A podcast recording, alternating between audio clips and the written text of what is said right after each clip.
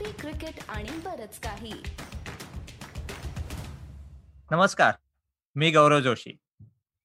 आणि मी अमोल कराडकर. तुमचं सगळ्यांचं कॉफी क्रिकेट आणि परत काही म्हणजे सीसीपीके वर स्वागत. नवीन स्टेडियम नवीन खेळपट्टी नवीन इतिहास छोटीशी टेस्ट मॅच आणि अर्थात तुम्ही बघत असाल की गौरव आणि अमोलची नवीन बॅकग्राऊंड सुद्धा. अजून काय हवं गौरव बरोबर? अरे खरंच आज जरा तू तिकडे जाऊन बसलाय अहमदाबादमध्ये चांगले व्हिडिओज करतोय. मला पण थोडस बदलायला होतं म्हणून मी जरा आज घराच्या बाहेर येऊन म्हणजे बॅकयार्ड ऑस्ट्रेलियन बॅकयार्डमध्ये येऊन बसलोय. थोडस दिसत असेल. पण तरी काय माझी थान अशी भागत नाहीये रे. कारण मोठे काय स्टेडियम आहे. तू होतास तिथे दोनच दिवस मॅच साठी. पण काय सांगायचं हे स्टेडियमबद्दल तू बऱ्याच ठिकाणी मॅचेस कव्हर केल्या आहेस एमसीजी ला गेलेला आहेस इंग्लंडमध्ये गेलेला आहेस साऊथ आफ्रिकेत गेलेला आहेस. मोटेऱ्यामधलं काय तुला जाणवलं? ते खरंच एकदम वेगळ्या स्टँडर्डच आहे. नक्कीच गौरव. स्टेडियम बांधताना अत्यंत चांगल्या पद्धतीने विचार केलेला आहे याबद्दल प्रश्नच नाही. त्यातली सर्वात मोठी बाब कुठली आहे? टीम्सच्या दृष्टीने किंवा क्रिकेटच्या दृष्टीने येणाऱ्या काळाच्या दृष्टीने? की चार ड्रेसिंग रूम्स असलेलं हे जगातलं पहिलं स्टेडियम आहे.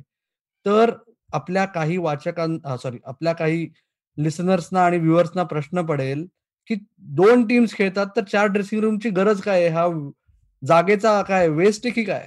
तर मित्र हो येणाऱ्या काळात आपल्याला जास्तीत जास्त टी ट्वेंटी असेल आता टी टेन सुद्धा आलंय.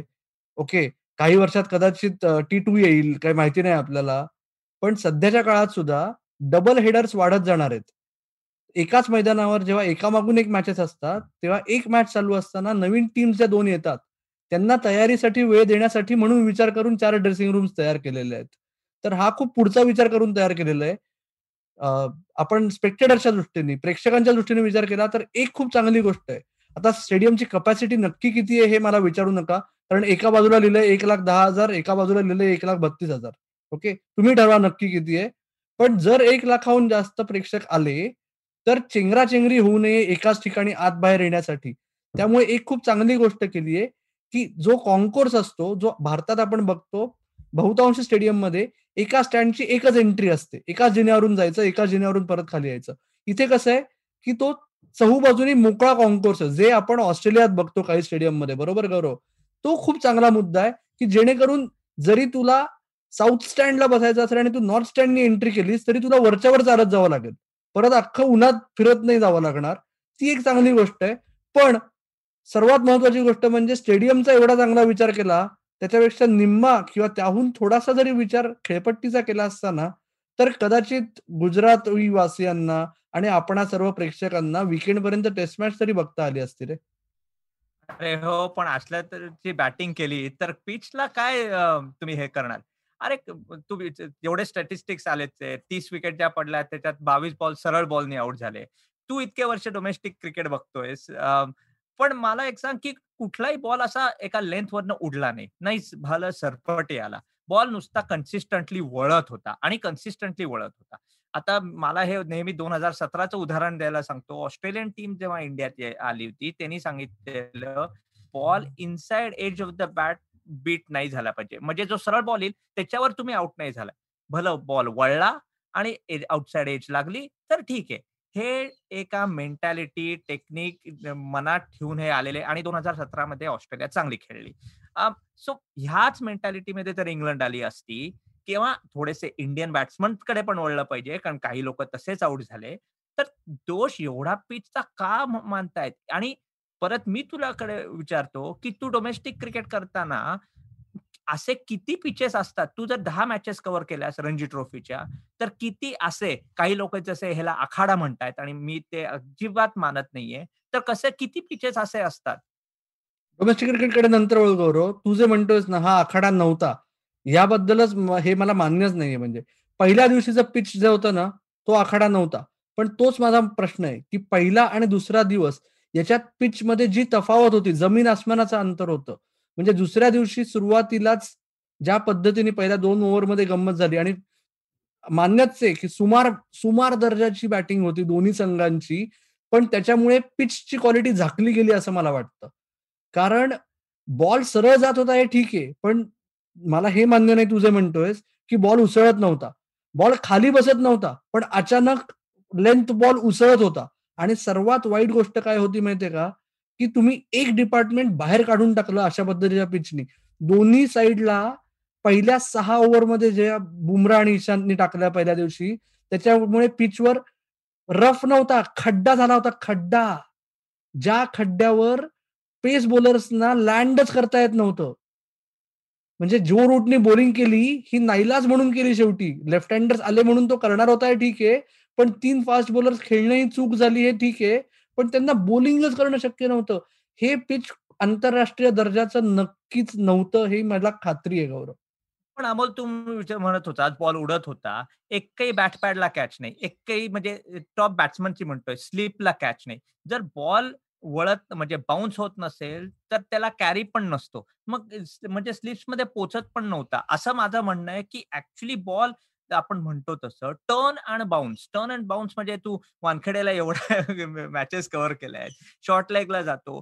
पुढे गेला की ठीक आहे काल संध्याकाळी मी मान्य करतो एक दोन उडले होते. पण दुसरं एक गोष्ट पण सरळ बॉलचा आपण विश्वास कर बोलतोय. आपण आपल्याच शो मध्ये डिस्कशन केलेलं की पिंक बॉल तो स्किड होतो. आणि रोहित शर्माने पण काल तेच सांगितलं की कदाचित तो बॉल जास्त स्किड होण्यामुळे आम्हाला ते ऍडजस्ट कारण किती बॅट्समन बॅकफुटवर पण आउट झाले सो खरं सांगू बॉल हा ह्याच्यामुळे एवढं अवघड गेलं हे आता चौथ्या टेस्टमध्ये कळेल. तू तिथे असशीलच तू सांगशीलच की पिच याप्रमाणे बहुतेक तिसऱ्या मॅच सारखंच असेल का नाही.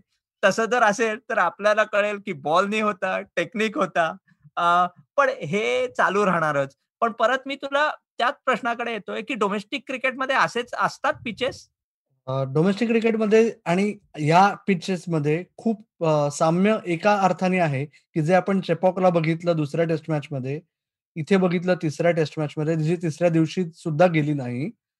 तर त्याच्यामुळे झालं असं की डोमेस्टिक क्रिकेटमध्ये खूप वेळा असं होतं की एखाद्या संघाच्या गळ्याशी आलं ना म्हणजे शेवटच्या दोन राऊंड ज्या असतात लीग स्टेजच्या त्यातली एक किंवा दोन मॅचेस जर होम मॅचेस असतील तर तुम्ही भिंगरी करायची किंवा आखाडा करायचा.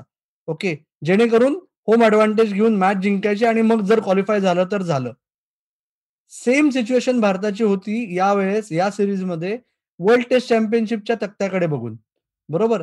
त्यांना सिरीज हारायची नव्हती. म्हणजे हारून चालणार नव्हतं ड्रॉ करून चालणार नव्हतं. त्यामुळे पहिली टेस्ट मॅच हारली की दुसरी टेस्ट मॅच युजली असं होतं की ते कॉम्पेन्सेट करण्यासाठी होम टीम जास्त ऍडव्हान्टेज घेते पहिली टेस्ट मॅच हारल्यानंतर. जे आपण चेपॉकला बघितलं. पण इथे त्यांनी सिरीज संपवायची याने जे काय मागितलं आणि जे काय मिळालं त्याला काही अर्थच नव्हता. आणि परत मी गौरव पिच बद्दल एकदा बोलताना सुद्धा सांगतो की तुला मला समजू शकतं हे बहुतांश आपल्या दर्शकांना आणि प्रेक्षकांनाही कळेल की चार दिवसाआधीचा जो फोटो होता ना पिचचा की जी इंग्लंड मधली खेळपट्टी वाटत होती. आणि चार दिवसात जर तुम्ही ती नुसती ग्रास काढून टाकली नाही त्याच्यावरची लाईव्ह ग्रास ती जर खरवडली पाणी न टाकता तर तुमच्या हातातही राहत नाही ते पिच काय करेल? जे इथे झालं असं मला वाटतं. नक्की आम्हाला या पिच बद्दल सगळं जगच चर्चा करताय. पण बघू आता चौथ्या मॅचला काय होतं. अशाच प्रकारे कदाचित पिच असलं तर आपल्याला फरक कळेल किपिंग बॉलमुळे झालं पुअर बॅटिंगमुळे झालं. काय हे आपण चर्चा आपण करतच राहणार आहोत. पण ह्या पिचवर अशी चांगली एफर्ट अक्षर पटेलची होतीच. पण एक माणसाकडे नक्की वळलं पाहिजे आणि ते म्हणजे अश्विन. रवी अश्विननी चारशे विकेट घेतल्यात. अजूनही कुठे मला सांग की इंडियामध्ये थोडस ते लोकांच्या मनात आहे का की तो बाहेर विकेट घेत नाही? आणि फक्त इंडियाच विकेट का आता ते इम्प्रेशन या ऑस्ट्रेलिया टूर नंतर बदललाय? होपफुली बदलायला हवं आणि बदलायला हवं आणि होपफुली बदलेल लवकरच असं मला वाटतं. कारण काय जसं तू म्हणलास तसं की अश्विनला ना जेवढा त्याचा ड्यू आहे तेवढा अजून तरी मिळत नाही. भारतातही मिळत नाही. बाहेर तर सोडाच. म्हणजे बाहेर तर लगेचच हिणवतात की काय फक्त घरी विकेट्स घेणारा बॉलर तर घरी जर तो बॉलर सगळ्या आपल्या ग्रेट स्पिनर्सपेक्षा जास्त विकेट्स घेतोय जास्त रन्स करतोय आणि बाहेर जाऊनही त्याने आता दाखवलंय की तो ते करू शकतो. कारण जसं तो म्हणला की त्याला आता कॉन्फिडन्स मिळालाय की तो पहिला नंबरचा प्रेफरन्स स्पिनर आहे. एवढं सगळं करूनही जसं तो म्हणतो की त्याला अजूनही जाडेजासारखा क्वालिटी बॉलर असल्यामुळे जागेसाठी झटावं लागतं बाहेर गेल्यानंतर. तर त्याच्यामुळे मला वाटतं ते काही कमी होत नाही. म्हणजे आज हा विचार करा, की मुतया मुरलीधरनला श्रीलंकन कोणी म्हणतं का? की हा काय नकली बॉलर आहे. तसं अश्विनच्या बाबतीत का असावं? हा मला कायम प्रश्न पडतो आणि विचार करा म्हणजे 77 टेस्ट मॅचेस मध्ये चारशे विकेट्स ही म्हणजे एक्सेप्शनल अचीवमेंट आहे. म्हणजे काही वादच नाहीये त्याच्यात आणि जसं आत्ता आपण म्हणतोय, की अश्विन पुढची तीन ते चार वर्ष तरी खेळत राहू शकेल. तर तो कपिल देव यांच्या पुढे तर नक्कीच जाईल.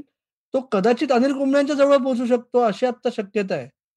तर होपफुली त्याला त्याचा ड्यू लवकरच मिळायला सुरुवात होईल असं मला वाटतं. नक्की अमोल आणि तू म्हणतोस असं की लोक नेहमी विकेटचा विचार करतात. ऑस्ट्रेलियात त्यांनी काय भार पाच विकेट नाही घेतल्या. 3-4, 3-4. पण तो एक रोल असतो, तो किती महत्त्वाचा असतो आणि शेवटी जिमी अँडरसनच्या सहाशे विकेटपैकी चारशे इंग्लंडमध्ये आहेतच ना. तरी त्याला ग्रेट बॉलर मानलं जातं. नक्की आधी कधीतरी मध्ये 4-5 वर्ष डाऊट होता. 2018च्या टेस्ट पर्यंत असं वाटत होतं.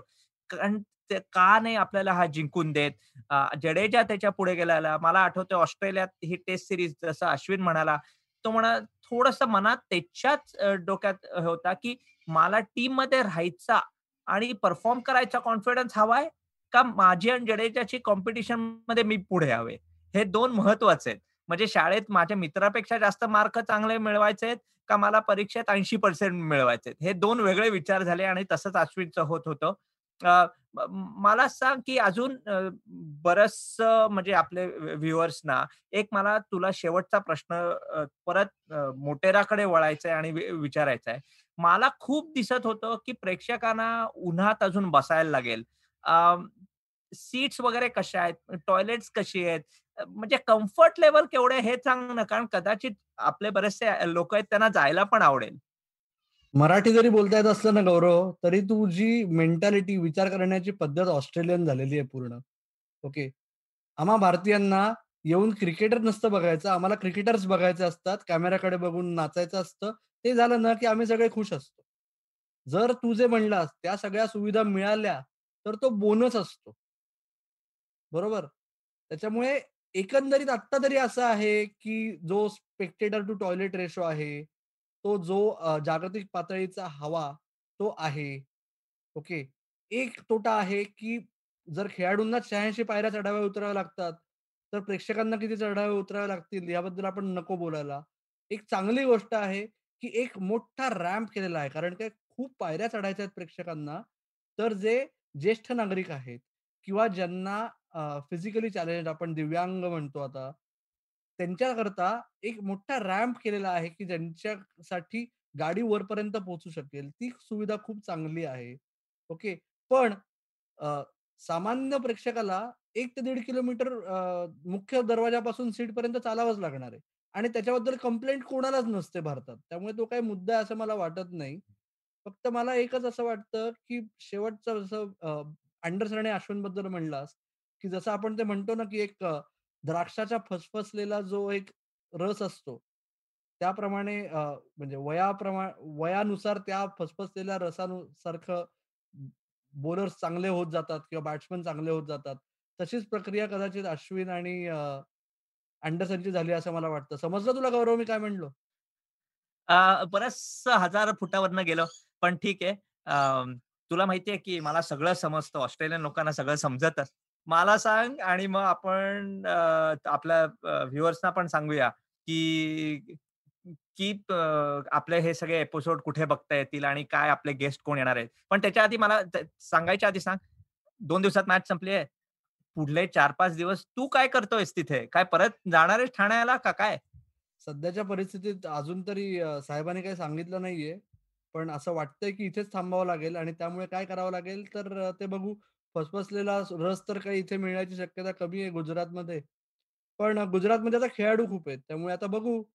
बुमराहचा कुत्रा, अक्षर पटेलचा हेल्पर असं काहीतरी शोधावं लागेल पुढचे 5-6 दिवस काम करण्यासाठी. पण मी काय काम करेन ते तुम्ही वाचत राहा द हिंदूमध्ये. आम्ही काय गप्पा मारतोय ते तुम्ही ऐकत राहा. कॉफी क्रिकेट आणि बरंच काही वर. आणि युट्यूब चॅनलवर एक नवीन सदर सुरू होतंय, जे ऑडिओ पॉडकास्टवर काही दिवसांनी सुरू होईल. ते तुम्ही नक्की बघत राहा. त्याच्याकरता लवकरच तुम्हाला एक सरप्राईज एक नाही अनेक सरप्राईजेस आहेत. त्याच्याकरता युट्यूब चॅनलवर येत राहा. आणि तुमचा अभिप्राय नोंदवा. फेसबुक ट्विटर किंवा इंस्टाग्रामवर सीसीबी सीसीबीके मराठी हा त्याचा पत्ता आहे. तर तोपर्यंत गौरव जोशी आणि अमोल कराडकरची वाट बघा. आम्हाला पाहत राहा, ऐकत राहा आणि वाट बघत राहा. धन्यवाद.